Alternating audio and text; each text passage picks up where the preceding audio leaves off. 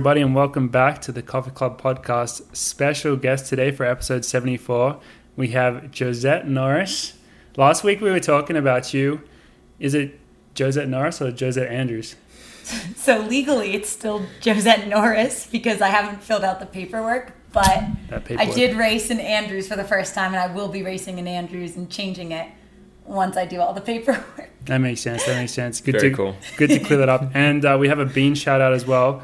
Josette very kindly brought us some beans all the way from Costa Rica. What's the story between the, behind these? So these are the beans from my honeymoon with Robbie. Um, they're from Nayara Springs Resort in La Fortuna in Costa Rica. And um, the lady at the coffee shop, I was going there every single morning. They had a really cute coffee shop, and of course, there's a beautiful little sloth on it. And um, I asked her which ones would be really good for espresso, and she recommended this bean. So hopefully, you guys like it. So kind of you. I mean, honestly, for me, the sloth just like wins me over. I So think cute. beans are one of those products now where there are obviously there are like hundreds of different coffee beans out there. So it's how do you really choose which ones you want to purchase? And I think if you have something cute like a sloth on there, like that could seal the deal. Something for on the front of the bag.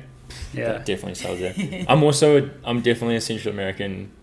That's my go-to if I'm buying beans too. That's Costa Rica, like- that's us. Guatemala, Mexico, Colombia, something like that. Hope you guys like it. Does look good. Very excited to try them out. You know what we should be having with these? Joe reminded us today that a uh, the child labor wars have started, otherwise known as Girl Scout cookie season. Oh, I did see that yesterday. We're decide, trying to decide how much a box of Girl Scout cookies is these days. I was guessing like eight, and then Alicia was saying that when she sold them, they were only three dollars. and I'm like, oh, interest Dude. totally, it's gone up. Inflation's hit the Girl Scout regime in a big way. I don't want to get too deep in this, but how's that all work? Like they're they're raising money for is it like Girl Scouts USA? I imagine is a big non-profit. And like, how's that all? work? Someone's probably getting really rich off those cookies. that's is the, what I'm- that's the question. sure. No one knows. I swear. we swear. might have to ask Alicia because I wasn't a Girl Scout. I just ate the cookies. Yeah. Um, They're good though. They, yeah. they make damn good cookies. They make damn good. I wish I, I don't know if this ever actually happened in America. I've just seen in the movies where they're coming to your door and offering to buy you uh, sell you cookies. Like that sounds like that's like classic like American dream stuff right there. That's what I would like. I feel like now they just post up somewhere. Yeah. There was there was a version there in New Zealand with the cookie, cookie monster. No, no, no. Do you have them in Australia? There was like a. We have a Cadbury version. So I feel like that was a big door knocking thing. yeah, definitely some fun. I think if if someone appears at your door and they're a young child and they're offering to sell you some sweets and it's for a good cause, you can't say no. you can't say no. That's like a winning That's why the business model is so good. It's a winning How are you no supposed to say no? Yeah. They're right near the gym, so you guys can swing by and get them Oh. at King's. somehow somehow we ended up with like 20 boxes two years ago at our Gunbarrel house i'm not sure how that happened Dude, we had they were they were like still in the freezer two years later. where did they all There was a box of Thin Mints in the freezer. where did those all I come think I saw them on my visit in October, and I opened. You guys had candy Snyder, and surely. cookies. i'm not sure how we got so many boxes but we had just forever like we had endless supply of them Yeah. i'm not sure how it happened and obviously all the good ones got eaten first and then all the other ones were just like left behind but yeah it's it's the season. Tis the season. All right Yeah. next week we'll have to eat some on the show then i guess. That'll be um, a great compliment to the coffee. But yeah thank you very much for the coffee and thank you very much for joining us on the show. We've wanted to get you on for what's it been? If to me it feels like you've been on the team for like forever. And i'm looking at it right now and it's been less than two months. Yeah. that's mind-blowing.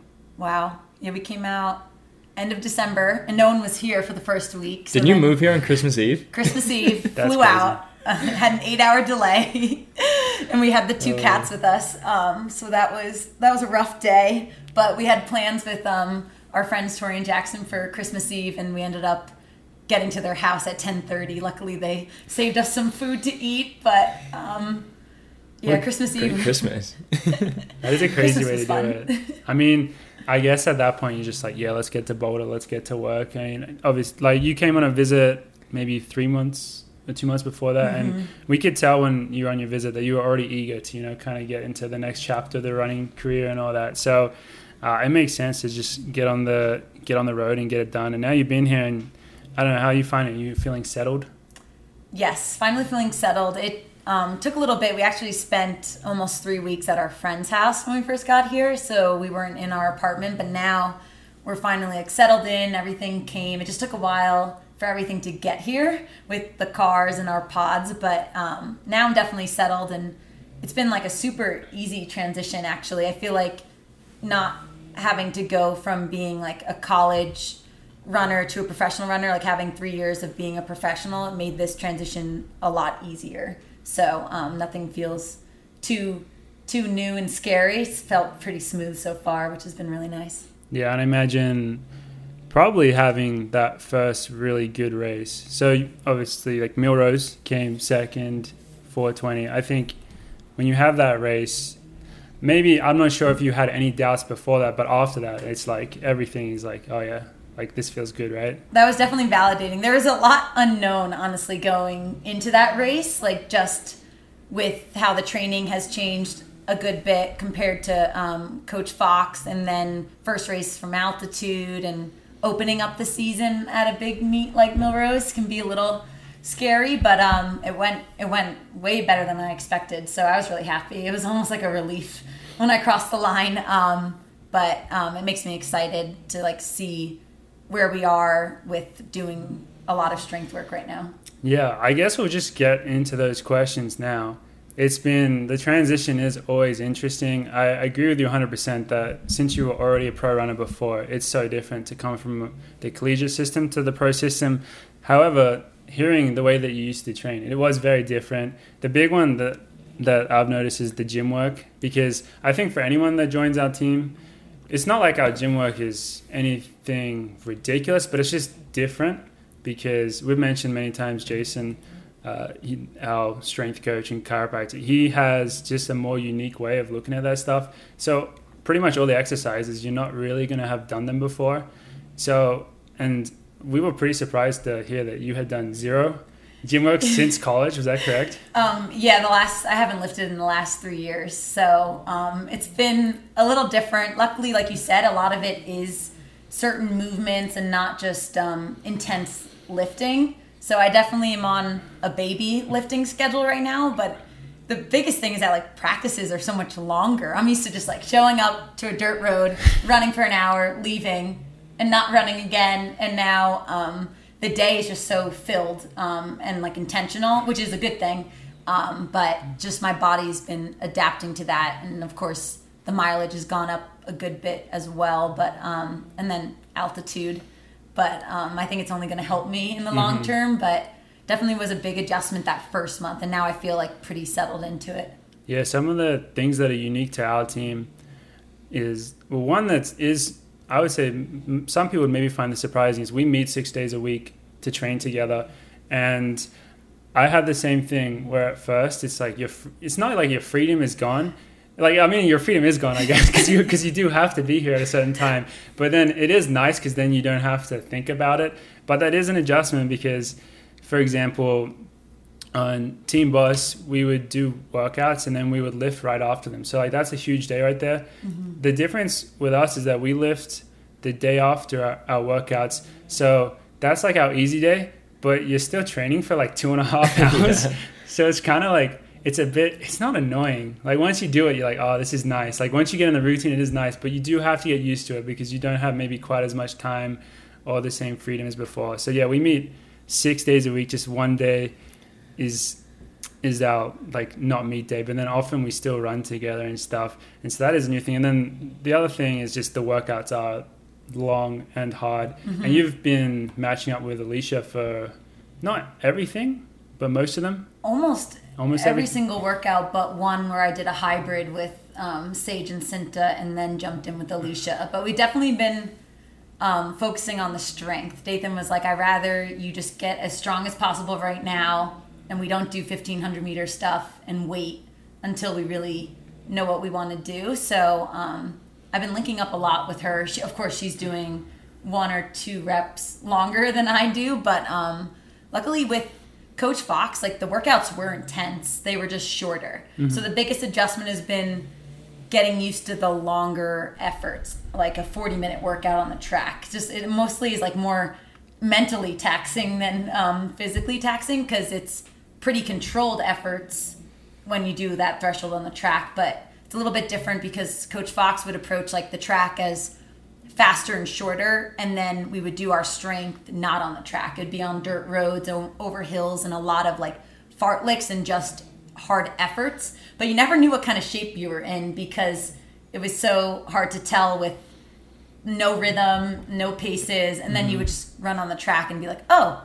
I just ran a 302k right there in the middle of the workout and it felt good. Like you just Yeah. never knew. um, so, but it's been it's been really good. It's been fun, and yeah, it makes the easy days different when you have to lift after. That's always like a debate. I feel like with people like, do you lift on the harder days and make your easy days easier? But it seems like we're approaching it as like a reset day, and it's been. I feel like I do feel better the next day after lifting on the recovery day to kind of like reset the system. Yeah, I, I agree. I think in the long run it's better. I think, uh, you, yeah, you probably experienced this as well. It's difficult initially because the lift does make you tired and sore. But once you have done the lift for a month or two months, it makes you, you don't really feel sore. You do just feel like actually better after it. So then it all kind of makes sense. But I think we do have to ask, like, what's it like to train with Alicia? Because us guys, for, yeah, the whole time I've been on the team, you know the guys we always have a nice crew working out together generally like we're all you know getting after it together and we're doing big workouts but there's like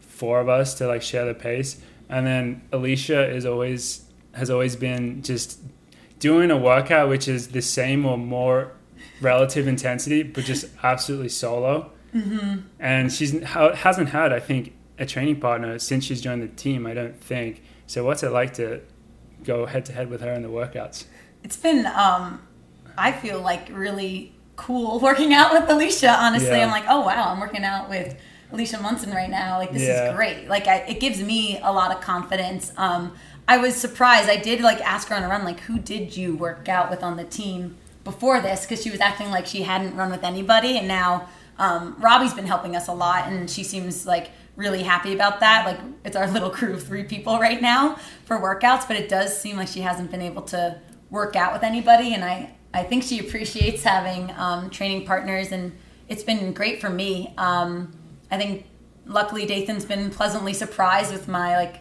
aerobic capacity. I think he thought I was more of a 1500 meter like runner compared to the 5k, but I think I get to the mile a lot from strength work from the 15 or the 5k work. So um, it's been really great for me. Um, I'm actually also pacing Alicia in the 10 next week, which will be wait in two weeks. Yeah, Three which- weeks. No, two weeks. Yeah. Two weeks. Pretty yeah. much is two weeks away. Yeah, two Yeah. weeks away. So um, that's going to be a really hard but good effort for me to get out there, and it's going to be really fun to chase after a fast time with her.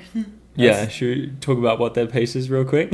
yeah, they um they're requesting 15 minutes through the 5K, and I'm Oh supposed to stay through 6K. What there the are very hell? few paces that qualified in the running. They were saying they were having a hard time finding someone, and I saw Dathan and Alicia looking at each other at practice, and I like turned my head and I'm like, I think they're gonna ask me to pace this race right now.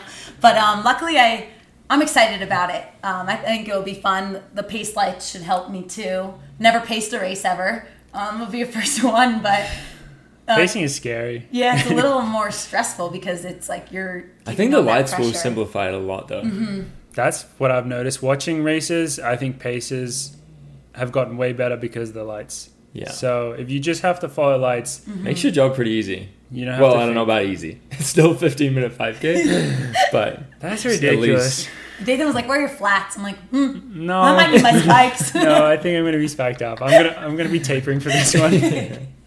like just a casual. I mean, it is crazy because we've seen the Bauman people do it. I guess last time they couldn't find any women that could pace at least for more than three k. yeah, I Right? think, It was I only think she was solo for seven plus k. yeah, but the guys had the guys had pacing for seven k or eight k. paced. Yeah, I think- them, right? No, I think last year it was like Ollie hopped in for like a couple laps in his coffee club t-shirt, remember? And then Oh yeah. Wait, and then Sam Atkins, Sam Atkins. and then Woody yeah, to like over seven k, I think. yeah. So, So, the guys that's had a, impressive to have like Yeah. people helping you that far. Anyone that can pace usually wants to be in the race. So that is the reality. There's almost no one else yeah that could literally pace a 15 minute 5k that wouldn't be racing in that race. So. Mm-hmm. Well, I guess we'll see how it plays out. But I think Alicia is very lucky then to have you there to be able to do that. But yeah, you guys do have a very nice little workout crew. It is. I'm gonna give a shout out to Robbie. It's like I think it is clear if you're a female professional distance runner. Once you get to a certain level, it just makes so much more sense to have a male help out with the Mhm. pacing because it's 100%. because just like there's just there's so limited peop like amount of people that can like do it. I remember when Helen was training here for a bit. She went through like she went through like three guy training uh, partners. at least I think. I think it was more than three. think- It was and more than everyone three. got hurt. Everyone got She hurt was trying to like- train with Helen. Yeah. Because she was just doing the most ridiculous marathon training, just so casually. And all these guys, because all these guys are, you know, 220 or quicker marathon runners. So they're really good, but they still couldn't train at the same level as Helen. Like she could still train like beyond that level. So she was just destroying them. And I think there would obviously be a sense of pride aspect to that as well. If you sign up for that, if you're hurting a lot, you're not going to like back down. You're just Yeah. going to double down and go for it until your your body breaks, I suppose, and that's what ended up happening. But yeah, you guys got a very nice thing going. It is good to see the women's team grow in a way like that because the men has a couple more guys. Wait, how many more? We still got one or two more guys, but the women's team is coming along very nicely, and that's good. I think they've got a good balance now because they have all the way down to 800 Yeah, in wait. stage, kind of more than we do. When are the guys going to get an 800 runner? I can't imagine that. I had That would be ridiculous. It'd be hard to because you guys are such strength runners that you come even from the mile from like a strength standpoint. Like they can all Yeah, run even the three Sage. to five. Yeah, and Sage. she still runs like A great 70 to 80 miles a week for an 800 runner. She does, but then Yeah. she rips these like Yeah. workouts. But I'm just like, I could never do Ripping that. Ripping a 58 at the start of practice when it's like 10 degrees, and I'm like, ouch. Yeah, how are you It looks that? painful. We should Yeah. have We have a good range though on the women's team now. Yeah. I feel like we can each cover like you got Sage with the the eight fifteen. Like Cinta is also like a really good aerobic runner, and she is gonna crush the five k when she does want to do it. But she can run the eight and the fifteen, and then I'm like 15 5, and then you have Alicia that can run across the board. Like we all cross over, Mm-hmm. which makes it work really well for workouts. Um, yeah. and I'll probably link up a bit more with Sage and Cinta when we get closer to like turning over more and doing more 15 stuff. But since it's so early right now in February, we're just focusing on, I guess, 5K, 10K work. Yeah. Do you have a goal in terms of focus on the 15 or 5, or is it kind of just see what happens? Dathan wants to see what happens. He wants me to go run a 5K. I'll run one um, at, later in, like early in the year, um, maybe like a month or two after this sound one. So this is why this is going to be like a good test. Like try to pace at 15 minutes and then go after a really fast five early. But um, I told Dathan like I love running the 1500 in the summer so much at the end of the season because you can just run them back to back and the diamond league 1500 is like the premier event it's so much fun um, so i'd love to be running the 15 at diamond leagues but for championships we'll just see see what happens because we'll just train like we're training for the 5k and then you kind of decide like a month before to turn over a little bit more for the 15 Yeah, that makes a lot of sense. And you guys are about to now. It's crazy. You guys are already like ending your indoor season this week. it's so sad I, Is that correct? Yeah. Yeah. Just like that. So you guys are both racing at the BU Last Chance Invitational, and you guys are are you guys both doing the mile? Mm-hmm. We are. Yeah. Yeah. So I don't know. What are the goals for this one? So the, we just added it also on the schedule because I missed Dr. Sanders um, because my hammy was not cooperating with me, and then opened up at Millrose, and we wanted to get another race in, and Millrose went so well. So I think for um, this meet, we're just gonna try to go out there and run fast. It'd be cool to just kind of test myself and see what happens, and just get in another hard effort um, in this indoor season because we are in a good spot. So I think it's just gonna be like trying to work on closing closing hard. Do you have pacemaking? No, we're still trying to figure that out. We'll get there. We'll That's get If, why- only, if only Robbie could just. I know. Oh, that'd be Put the the wig dream. on, bro. Come on. Yeah. Come Wait, on, so you ran 420 at Millrose? Yes. Is the only American to ever break 420 indoors Al? Yep. Because then Mary um, Decker has run 420 as well. So Crazy. Mm. So you're gonna try to go quicker than that? I I would love to break 420. That's like that would be my goal, and I feel like That'd it be could, pretty sweet. at BU. That's the track to try to do it at. Um, it Yeah. would be tough though if I don't have it, any help So we'll see about that. But Some, something about that BU track though, I have just seen so many people running solo, just looking amazing compared to in other races when yeah you see more of like the pack coming through and everyone rising up. I don't know. I'm just picturing like Yared or just even I don't know, even like Joe running at the front. I think something about that track, it doesn't matter. I can think do you it can, anyway. I think you can go there if you have the intentions. Hopefully, you have a pacemaker for 800 or as far as Mm-hmm. yeah, possible, 800 would be great. hmm and then you just get after it. I even split Millrose. I think I was 210, 210. So um, now it's like I'd love to go 210 and cut down. 209. Yeah. I, I think I agree with you. I Boston's the think it's the place. track. I think it's the place to do it. And then so, George, I think your race, from what we were talking before, will be a little more, a few more bodies in there. Hopefully, it'll be competitive. Yeah. I haven't seen any entries, but word on the street is Andy Powell is skipping the made up conference yeah.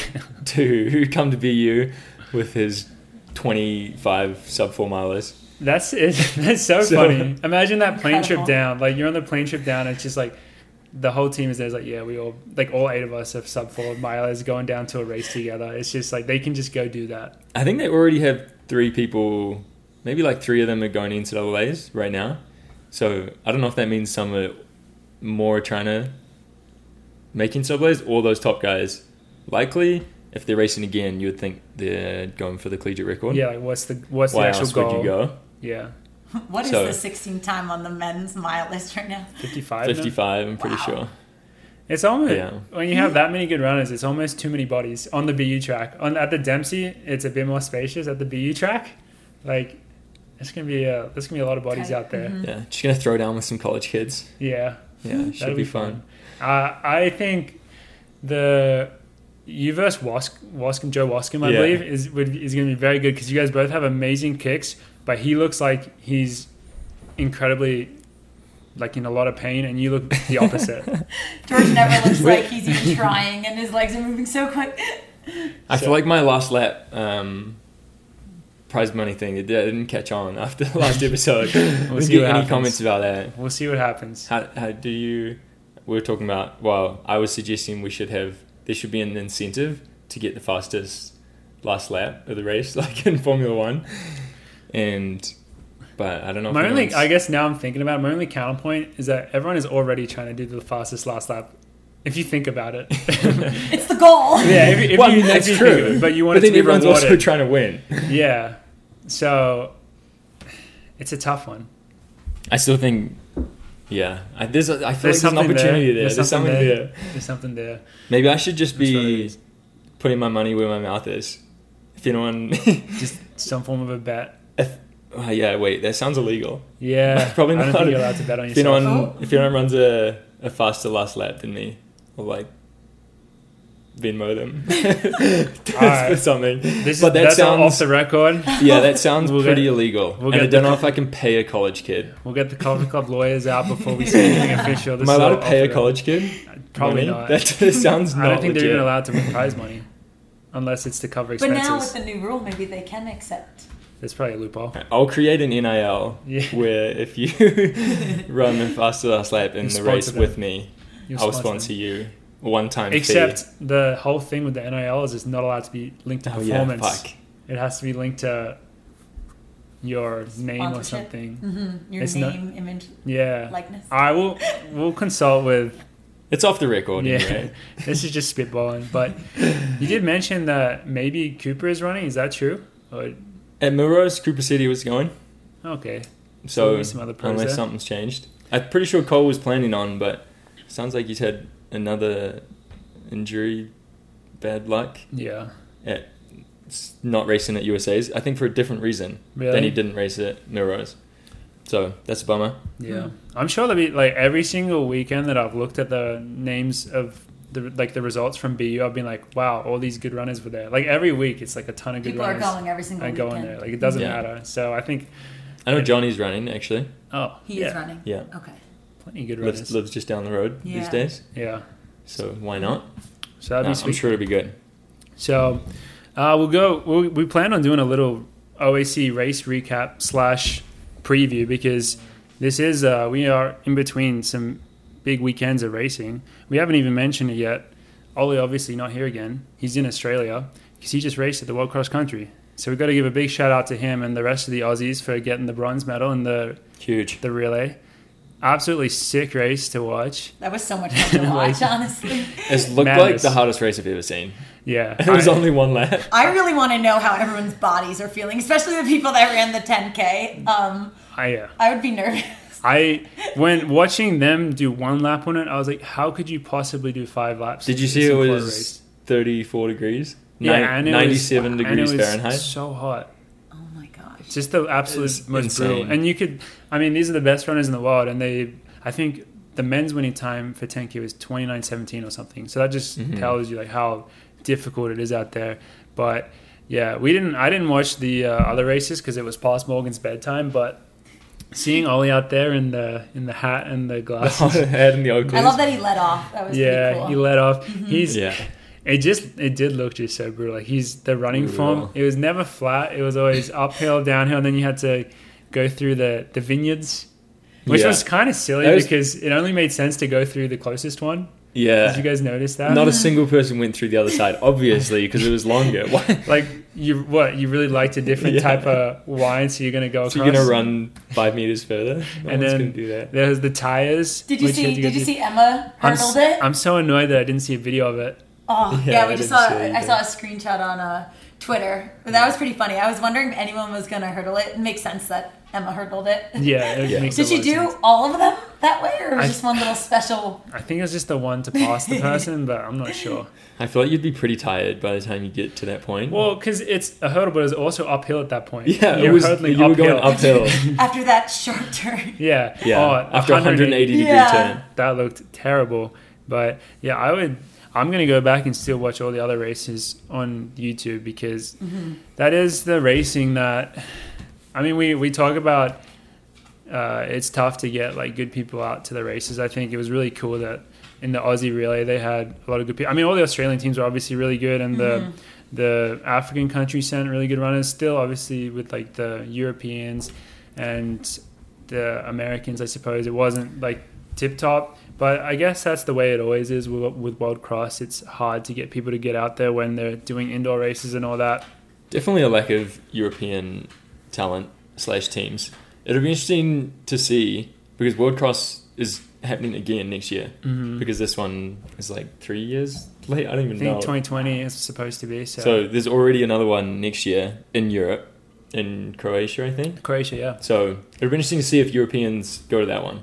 Apparently, it's at the Game of Thrones. I don't know. I don't know if this is true. Or Ritz was just saying this, but he it's like at where like they filmed Game of Thrones. That'd be That pretty would be so cool. Oh, yeah. yeah, so that would be amazing to go do that. Yeah, I imagine there'll be a lot of Europeans at that one. I think something about the Europeans, they're scared of flying all the way to. Australia. I mean, it's a very. It's, It's like such a long way. It's Thirty hours of travel. I'm very happy that Ollie went all the way there and, and is coming back with a medal. It'd be Yeah. very sad to go all that way and and they get another race in too. hmm Yeah, and yeah. Speaking of preview, yeah. So just to finish the World Cross, shout out to him and shout out to all the production of it because I think they did an amazing job. And then they did a really cool Yeah, thing. coverage with the drone. Jones, That yeah, was they, incredible. they had Yeah, a lot they- of fun. That They was were- a great host. also the Aussie commentators actually were funny because Yeah, they were they were using a lot of Aussie slang. No, it was very entertaining. I think with World Cross, they realized that it is a great opportunity to just do stuff different, Mm-hmm. not Yeah. just have it like the same old, same old. Just really like experiment a bit, and it it shows because it does it is very entertaining. And then one thing that they did, which is really cool, is they kind of linked it up with the Maurie Plant meet, which is in Melbourne on Thursday. So by the time this episode comes out, the meet will already have happened. And so I think a bunch of the people from that race raced at World Cross are going to then race at this track meet, which will be very sick. Uh, Ollie is racing. Is he racing the fifteen hundred? I I think it's a mile it's a mile. hmm So with Centro, I Sancho, believe. Yeah. Tanner's running again. Um, Stewie maybe He's in the three Stewie's in the 3K. three K. Fred Kerley. Fred Kerley. is in That's the, big one. I don't know, 100, I assume. I wonder how much money they paid him to go down to do Yeah. them. They they used. I don't think I mean, they, really paid do it Usain anymore. Bolt. Yeah, they, they, yeah, like They used to pay Usain when I was younger. Usain Bolt would go do it. David Rudisha would go do it, and Asbel Kiprop. They would pay all these guys like a lot of money, especially Bolt, obviously.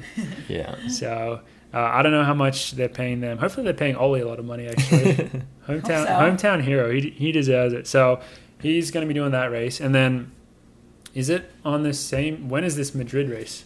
Day before, I think. It's Wednesday. Wednesday night, Mm-hmm. Madrid Indoor World Tour. Okay, so this episode will be late for that as well. It will be late for that. Damn it! That's right. but Good next Mara. Mara and Yared chasing. I don't know. I don't they know. Very fast time. World record is 330.60. The, Yared's I see no reason. Yared's gonna I see no it. reason why Yared can't They do have that. Eric pacing, so they're going to be set up great. pacing? Yeah. They probably have, do. They have lights. I don't know. Eric doesn't even need them. Yeah, I'm just saying if they have lights, Yared 100 percent is breaking the, uh, breaking the record. If they don't have lights, still probably Ethan's flying out, so yeah. I think something special is yeah. going to happen. Grant Fisher's in there. Mm-hmm. No. forgot about Grant as well. Yeah, they were saying it's a small field, but I think it's better that way. I Just think keep so. It, keep it small and Yeah, Yeah. Is, I think, is Mo Katir running? I feel like Mo. That would be real. There were some other spicy Spaniards. if Mo Katir was in Recent- there. Ethan World was record holder, everybody breaker. this morning on the run, and I can't remember. Considering he just ran 724, you would That think was he's insane. in pretty good 1500 shape. So That one's going to be. Well, I, there's no point saying worth watching because it's already happened. But yeah, we'll be watching that one, and uh, yeah, we'll talk about it next time. we'll, we'll, we'll cover that one afterwards. We're gonna say yeah, world record prediction. I Yeah. like making predictions when you got to be when held this will come out after the race. yeah. And then the other big OC races was Sinta and Sage both competed in national championship 1500s. Sinta came second narrowly in the Italian champs, which qualified her for Europeans, which is in Istanbul in two weeks as well.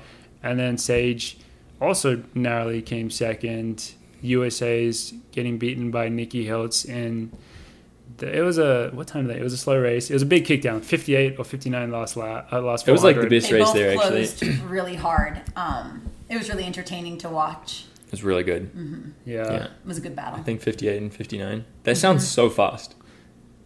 it That's is. like 800 meter pace. So fast. They said they were jogging to start. that would be like guys closing in like 50, isn't it? I think 50 they were I don't even three know. minutes something like that. through that. the sounds- K. Yeah, I guess when you're so the races were at the altitude of Albuquerque, and no one wants to go too fast at the start of the races there. We were ragging on USA's last week because we were just like, no one cares about it. But the races were kind of entertaining. The ones I saw were pretty cool.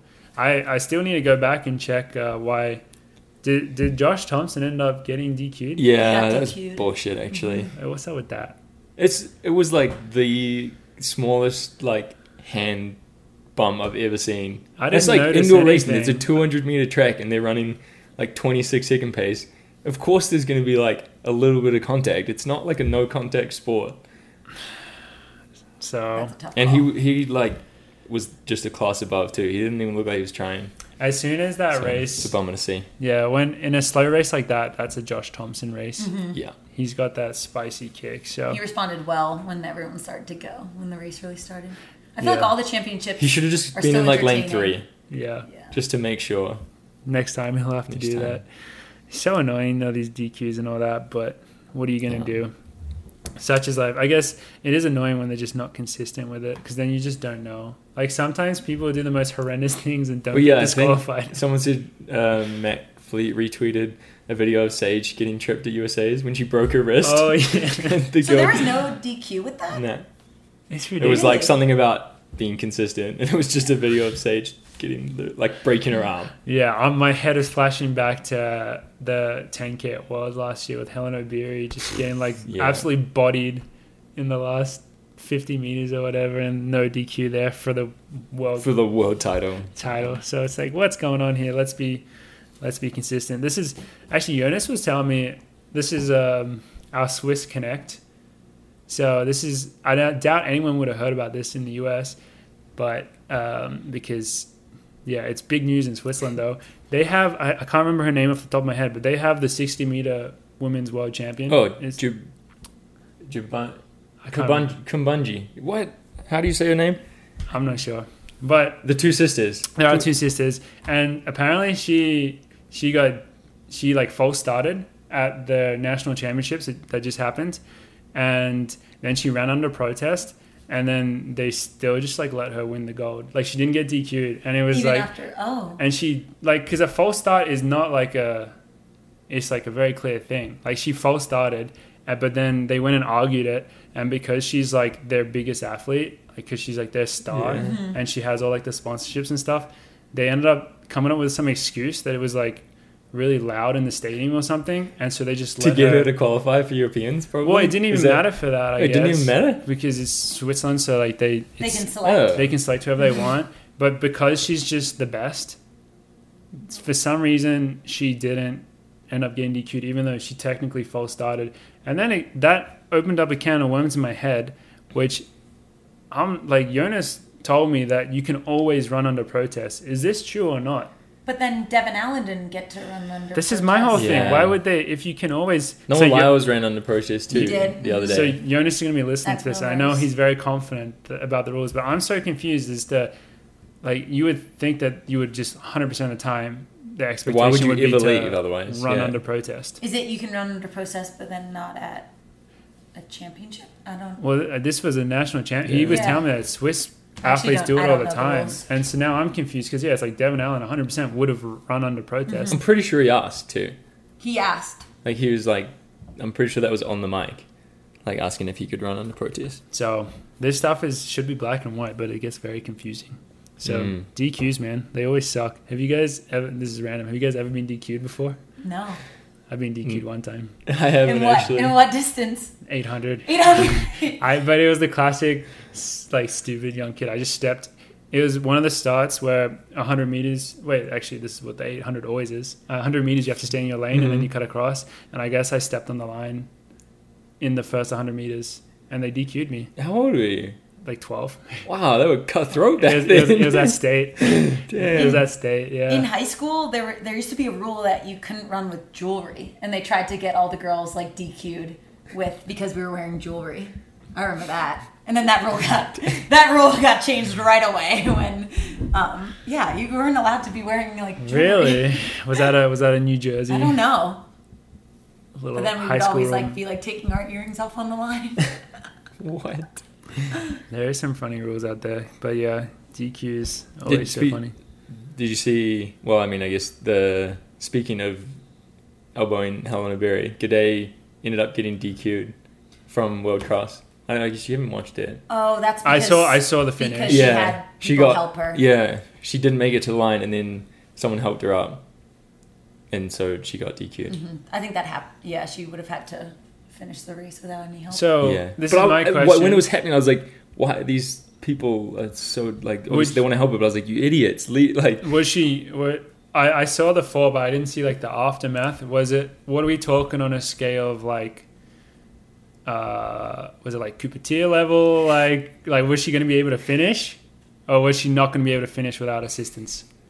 I mean, she wasn't gonna medal anymore, Okay, but I feel Yeah. like she could have got up and still like top ten. Maybe she maybe been in the top yeah, I ten. still think she I don't think she she wasn't like blacked out. Yeah. I don't think. It almost I guess I shouldn't like have the. Heat- legs heat like exhaustion. buckled out. It's just some heat heat exhaustion probably. I'm not sure. Was there a statement after?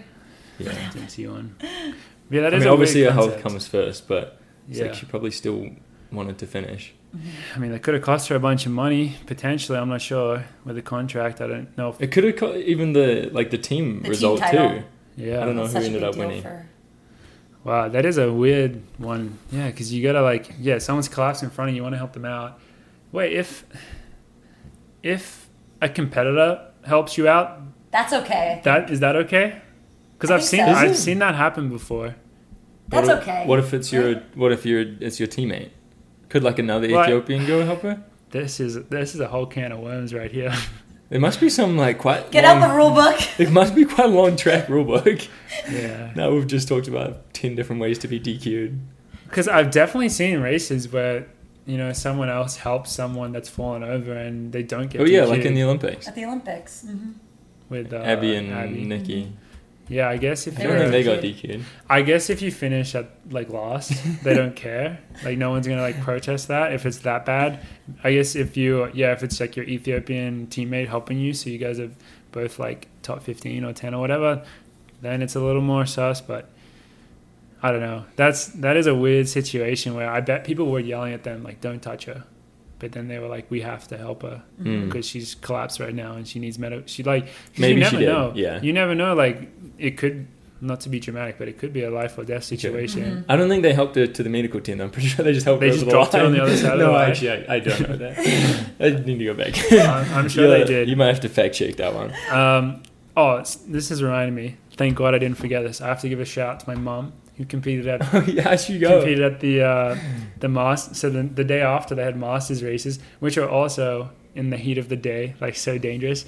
That's And amazing. She came third in her age group. Mm. So, Congratulations. well done, mom. And she said that uh, she wanted to give thanks to. There was a lot of Coffee Club fans there, I guess, that came up and like Knew her? knew her. Oh, that's Thank you. dope. and they got like, That's so pictures good. with her and stuff. So thank you everyone to the support. I also did see a bunch of in a similar vein saw Ollie signing a bunch of like funny stuff. Apparently he gave away his love. dirty socks. I like saw that in the context. yeah, that's really funny. that is my You're favorite. like covered in mud. My favorite thing when a kid asks for something after a race. I don't think I've, I can ever say no. Yeah, that's. I did. I gave my jersey to someone after Fifth Ave, and it was like raining. I was just like getting Just wet, drenched. I didn't know where my shirt was, so I gave it away, and I'm just like standing in the street shirtless. I was like, "Fuck, I should find a shirt." I need something. But I would say world cross country dirty socks is probably the top of the list. Yeah. Like that's the that's, That's probably next level. You most- probably gave someone his spikes too because they're probably so Yeah. trashed. Mhm. I also can confirm that Ollie's socks slash shoes are pretty gross. His feet smell. They- Like, they were pretty they- dirty? They do. Uh, well, someone's gonna really treasure those then. That's awesome. Whoever got those, we need to get a picture of that because that Never so wash them. Just put them in the glass. See, that makes it even more special though because you know it's got his scent. It's it's he's ingrained in the product. Probably so- has a hole in it from Gus. You know. Yeah. So that's the uh, that's all the racing going on with the team. A lot of action in what Mhm. I thought was kind of a quiet period. It's not. So very excited for uh, the upcoming racing. Good luck to you guys out in Boston. Hopefully we get some fast times. Um, I think now would be a good time to take a bit of a step back with Josette and kind of dig into a little bit of your past. You ran at uh well, this is probably a good time for the Mike Is this a Smith, good time? Mike Smith story. now. All right, we only have we we only say good things about Mike Smith, and we do it way too often, mostly because Ollie's here. Josette is one of the very few people I know with some shade on Mike Smith, so we're gonna we're gonna dive into that I as don't know- I requested by me. And Morgan hasn't heard this story. It's really good. It's more sad, it? but Oh It's yeah. more sad. Well, Oh. Um, now we're a few years past it, and we I can moved on, hopefully I laugh moved about on, it. Yeah, but- at the time it was kind of brutal, actually. Yeah, so um, I started at UNC Chapel Hill and I did two years there. And um, in high school, I was um, heavily recruited by Mike Smith to go to Georgetown.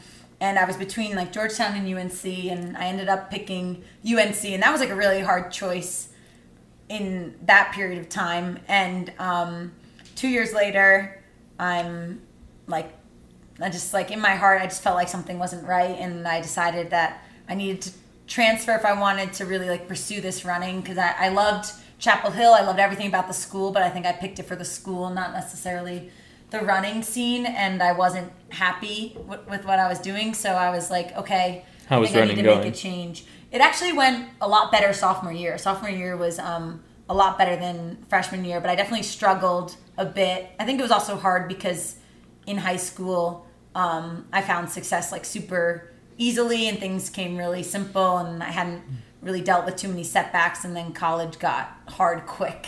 so I definitely, after freshman year, was struggling, but I was like, that's freshman year. It's always a transition. Like, I love Chapel Hill. Like, I'm going to stay and run sophomore year here, and like, then I'll make a decision of what I want to do. And um, that year went um, a lot better, but um, something in my gut was still saying I think you need to make a change. So I um, reached back to Coach Mike, and um, I was looking at a lot of Big East schools actually because you couldn't transfer again in the ACC in, high school. I looked at a lot of ACC and Big East schools. Um, so I was definitely interested in running under Coach Mike and going to Georgetown. Um, and I was looking at Villanova and some other schools too. But I felt like I really liked Georgetown in high school, and I had a relationship with Coach Mike, and um, he was still interested. And I was like, I feel like this would be a really smooth transition to go to you and train at Georgetown. And um, that summer, I had heard a lot of rumors that Coach Mike might be leaving to transfer to go to another school. And I remember I was in like the midst of like putting in my papers to transfer, and I called him, and we like we talked for an hour on the phone, and he reassured me that he wouldn't be leaving, and I was like, really? Because like this is a big decision for me, like, and I'm kind of making it for you Mm-hmm. right now because I didn't make a decision for a coach before, but now I kind of want to. And um, he reassured me that he wouldn't be leaving and like everything was good and i felt really sure and i'm like okay i think we're good and um, i transfer and a couple days later i see an announcement that he's going to nau No way. and i was like what did i just do No way. How brutal is that? yeah because i, That's I asked him are you leaving because just let me know now and i'll go to villanova like I'll, Yeah. i won't go to georgetown Would you have gone to NAU if you had known he was going there? I was No. about to say. No. I noticed that you didn't didn't follow him. Still wouldn't have gone to NAU. no, I wanted to stay. I think I was looking to stay on the East Coast, Okay. and um, I really liked Georgetown still. And um, luckily, like Julie Culley was the assistant at the time, and she ended up taking over as the head coach. But she was also having a baby right when um, Coach Mike had left. So we actually had Coach Bonsey coaching us, the men's coach for like, and the captains. So when I transferred, like. It was a shit show That's to madness. start. It was a lot of madness, and um, I was like, "What did I just do?" Yeah. Like I just, I just made such a big life decision, and um, yeah, there was no message. It was just like the email to everybody about leaving. It was, it was tough, Come but on, Mike. um, luckily it, it all worked out eventually. um, my fifth year. I don't know what to say about that because if if he had left even like a month later, it would have been less bad. But the fact that it was literally two days later, so he Yeah. must have already known. That's He yeah. I must, wonder he must have already known. so but, I was upset. But at the yeah, that you must have really not liked him for a little bit because it's like I was You- more just confused of You would think he would have But- been like, yeah, so I'm actually going to flag. You should come there. Like you'd think he'd be trying to recruit you to NAU if he knew. I Unless, unless he actually didn't know. I But it's, it seems unlikely. I remember during the conversation, I even was like, we were talking on the phone, and I had him on speaker, and I was like typing out what he was saying just to see if I could even figure out if there was any little hints, like, Crack is there any word drops that I'm hearing? And now looking back, like the one hint was that, like, oh yeah, like you'll really get to know um, Julie Culley, like she'll be a great mentor for you. And I'm like, was he hinting that she was going to be my coach? maybe he was. I guess yeah, probably. There's just so much more like complicated stuff going on. I think you see it whenever a coach leaves. It's always like madness, and there's so much going on, and it is unfortunate. But at at the end of the day, in co- like collegiate coaching in particular, you do have to kind of make the decision that's best for you. And I think he probably he, he probably still felt like if he hadn't done the best job possible to recruit you to Georgetown while he was still technically the Georgetown coach, he wouldn't have been doing his job. Yeah. I think he And saw it as might have like an been opportunity for Georgetown too, and for Yeah. me to have the chance to go there on your scholarship, the same one like from high school, just like have that chance. And then um, it was still a great school, and the team was incredible. Um, yeah, I don't know. I mean, I think he was just not allowed to say anything at the time, but it was just tough in the moment. And it was tough for the incoming freshmen. I bonded with them a lot because we were like, we all went here for Coach Mike. But it was funny because I didn't pick a school for a coach. And then when I transferred, I did. And then look, the coach coaches burnt. leave. So at the end of the day, don't. You got to pick where you think you're going to be the happiest, and it, um, it's hard to find because the running is such a big part of it. Luckily, I had a great team around me, and the coaching staff was still incredible afterwards. Um, but you kind of just have to. I was just following my gut at the time, and um, some things are unfortunate with timing of things, but it all works out in the end. So how how good did you get for your fifth year? Obviously good enough. I never made an NCAA championship all through. I, in cross country, made it as a team, but not on the track until my fifth year. And then that fifth year, I ran um, 410 and 1529 that summer, but I hadn't even run close. I um, I was just like inconsistent and hurt through all of college. Like just never had a chance to get like a solid few months of training. And then my fifth year, I didn't have cross country and so then i was able to just kind of like train and focus on indoor and outdoor and we saw like a huge breakthrough with just being able to like train consistently and get my feet back under me but i had a couple like fluke things of like getting a dog attack and then getting like a fracture in my femur from the dog bite yeah my What? senior year um, it was more, like I want to hear more about that. yeah i still have the scar on my leg um, How did that happen? I was on I was just on a run and um he the dog didn't or he or she um i think i a dog, so startled it like and it, atta- it literally attacked me to the ground and like on my quad. And then a month later i think i was compensating a lot and i had like a fracture in my the shaft of my femur and i've never had a bone injury in my life like my first bone injury. It just made the doctor was like you were just probably compensating way too much and it was pulling on your inner femur bone i don't even know but um Crazy. yeah that was like that took me out for like most of the senior year season um and then before that just like random ankle rolls and like weird pretty much i was like i need to be locked up in a freaking like hamster ball and never go outside and just run I on can the relate to towpath that. I can You- relate you to and. Morgan my both. my Relate fifth year, every single day I think I ran on turf or the towpath because like I wouldn't even go on the trails. I'm like can't risk it, can't roll my ankle. Uh, like my coaches were like just play it safe, Josette. Like don't do anything. Alter G, towpath, turf. That was my routine. What's a towpath? The towpath, like the um, flat, I guess like gravel. Oh yeah, we just call it the towpath. Um, You don't know the towpath? Come I, on. I, You didn't What run at Georgetown? Yeah. You didn't run at That was Georgetown? one of my Come things. on. Georgetown towpath. How do you not know that? Just a flat um, little gravel path that you can't get hurt on it. It's the safe place. it's a safe place. It's a safe place. But you, so what did you come into Blaze then?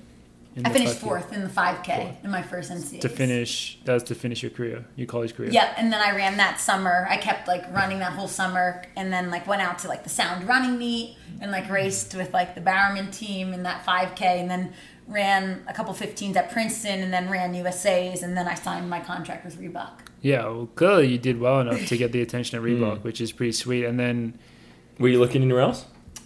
Not really. Um, like I was looking around, but not not many people were interested, and Reebok was um, really interested. So that opportunity just came. Like it wasn't like I was like heavily recruited to go look at a bunch of different teams to join, and it was more like I, I really want to keep pursuing this. Like where is the best chance to do that? And Reebok um, was gonna like fully support me to do that, and so that was like a simple, easy choice right there.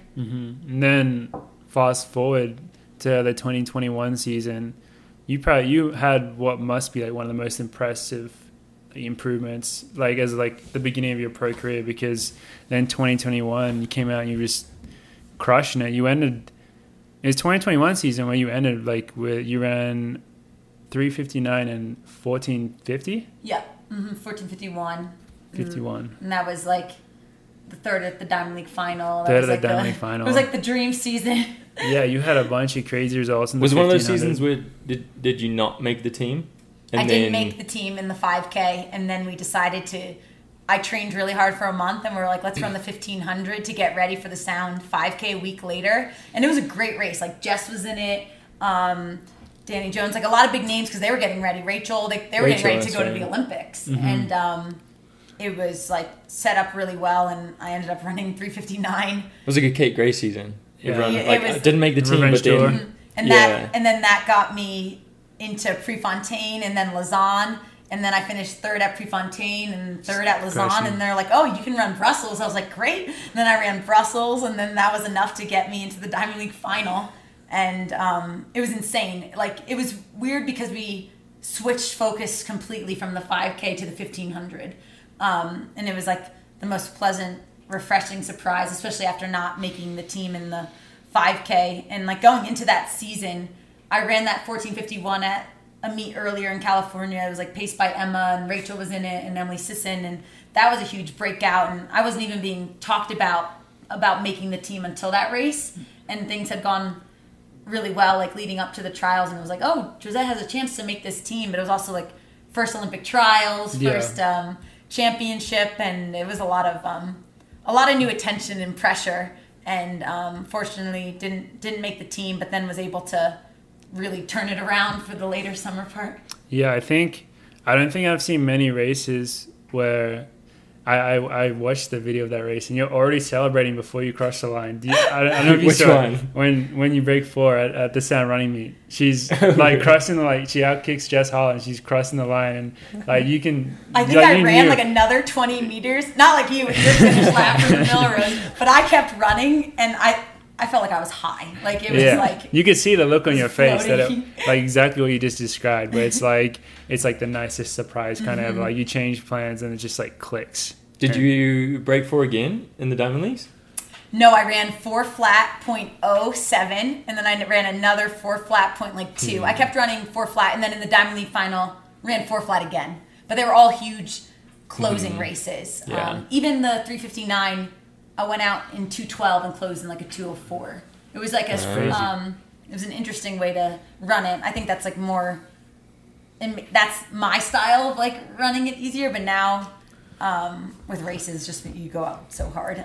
Yeah. with the races these days. But um, yeah, so I kept running four flat right around there. But honestly, when I broke it there, all I cared about was then like competing. Like I wasn't even thinking about breaking four going into that meet. I knew I was in good 1500 meter shape, and all the other races were like prepped for the 5K, and this one's one where like, oh, you're really going to be like tested and have a great opportunity, a perfect night in California, great pacing, and it just all it all clicked on the day.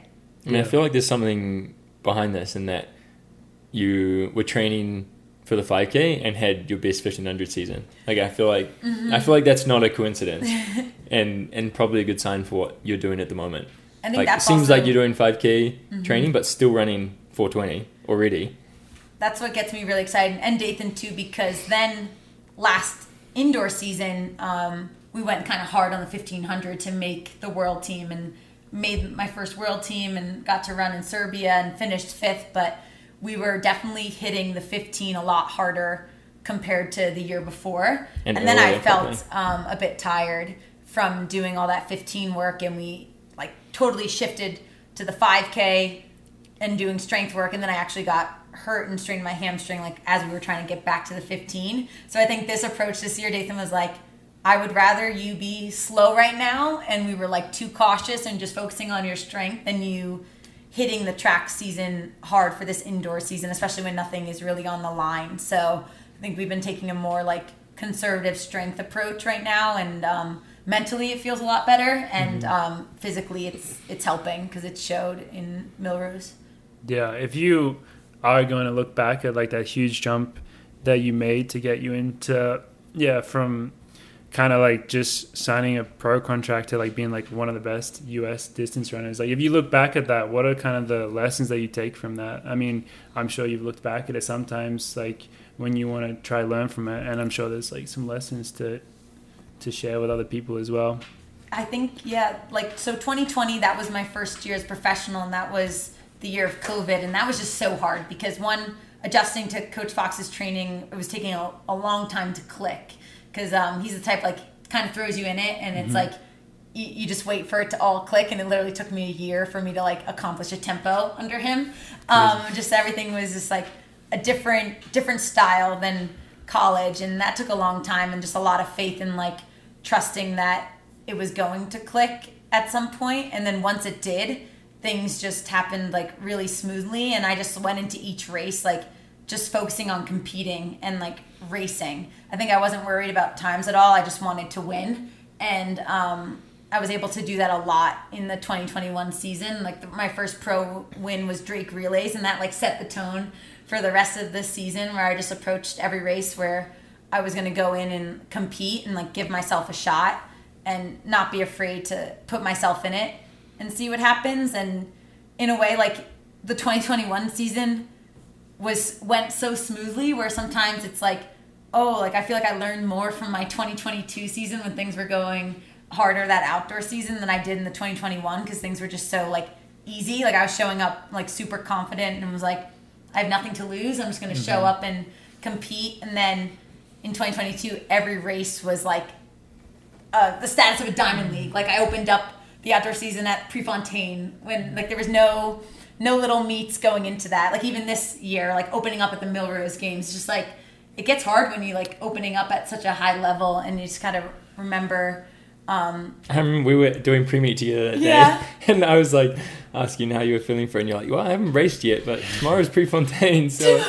that was funny. This is actually. crazy. Yeah, it, and then even on the we ran into Nick Symmonds on the subway going into Millrose, and he was like asking the team like what they've done, and he and I said, oh yeah, I'm opening up. He's like, so you're opening up at the Millrose games? Like, how does that make you feel? I'm like, it's a little scary, but uh, Thanks for asking. I did it last year, I'm so nervous. we're gonna do it again this year. Um, just everything gets a little bit elevated, but I think it all goes back to like trusting your training and like your progression and like really focusing on yourself and not worrying about like how other people are getting to their point because everyone's journey is so different and my journey has definitely been really unique and different than most and um, i'm just like really grateful to be healthy and have the chance to race Yeah, I think that's like that's a very wise takeaway. I think for anyone who's listening, because we do often get questions about people struggling with injury, and one of the positives about being injured is you do learn a lot. Like, and not just being injured, but also yeah, any of the difficult times. When times are good, you don't think. You just you just press it. You just keep running with it. But then when you're tested, that is when you really learn more about yourself, and you learn some lessons that are probably going to help you now for the rest of your career, whatever. So um, now you like you probably like now you know like when you're in 2021 you're just crushing and then 2022 you're probably like all right we're gonna just keep crushing like you don't think it's ever gonna like you don't think about that but now you know for sure like more probably like what it is you need to be able to perform and now you're in this new setup and you're like i got everything i need. Like i'm in the right shape and now it's just like time to race and you kind of have that mentality. So i think it, in the long run it does help a lot.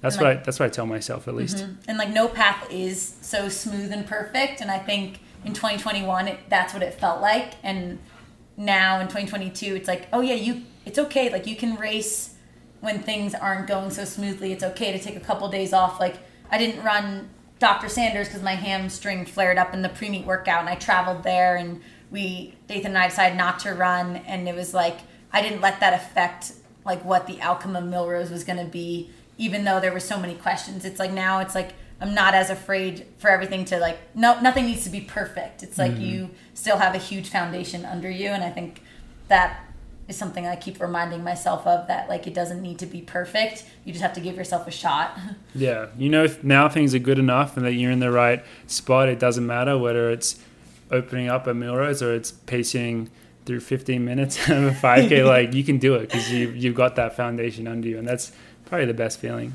I think it is that is like such a good way of looking at it. 'Cause I think it's like you just have to have a short memory mm-hmm. in the good times and the bad.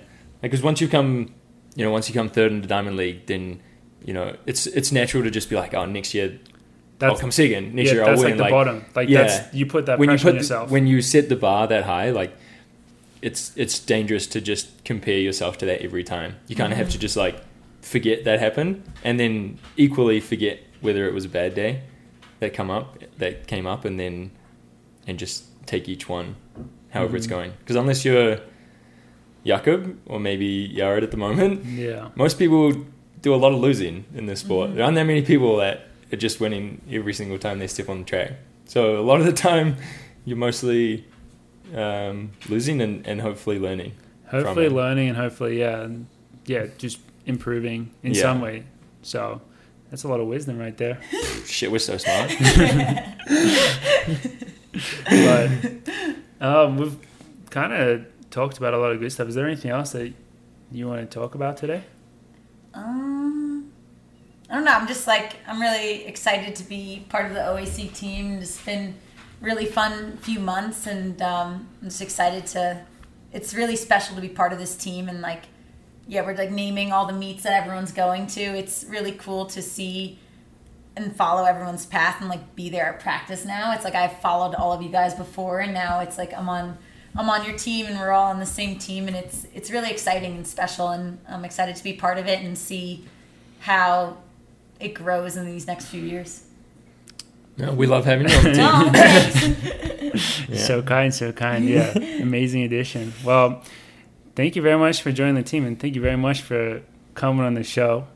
Um, yeah, we definitely wanted to get you on here as, as soon as we could, and now we found the right moment coming off Millrose and heading to Boston this week. So, best of luck with that race. Thanks so much. Yeah, my shout out to my high school teammate Veronica Rocco. She's a big fan of you guys, and she's Really? really excited that I'll be on the pod. So Tick that box. I mean, I'm sure we'll have you on again some at some point in the future. But I think that's it for episode 74. Thank you very much, everyone, for listening. We'll see you guys next week.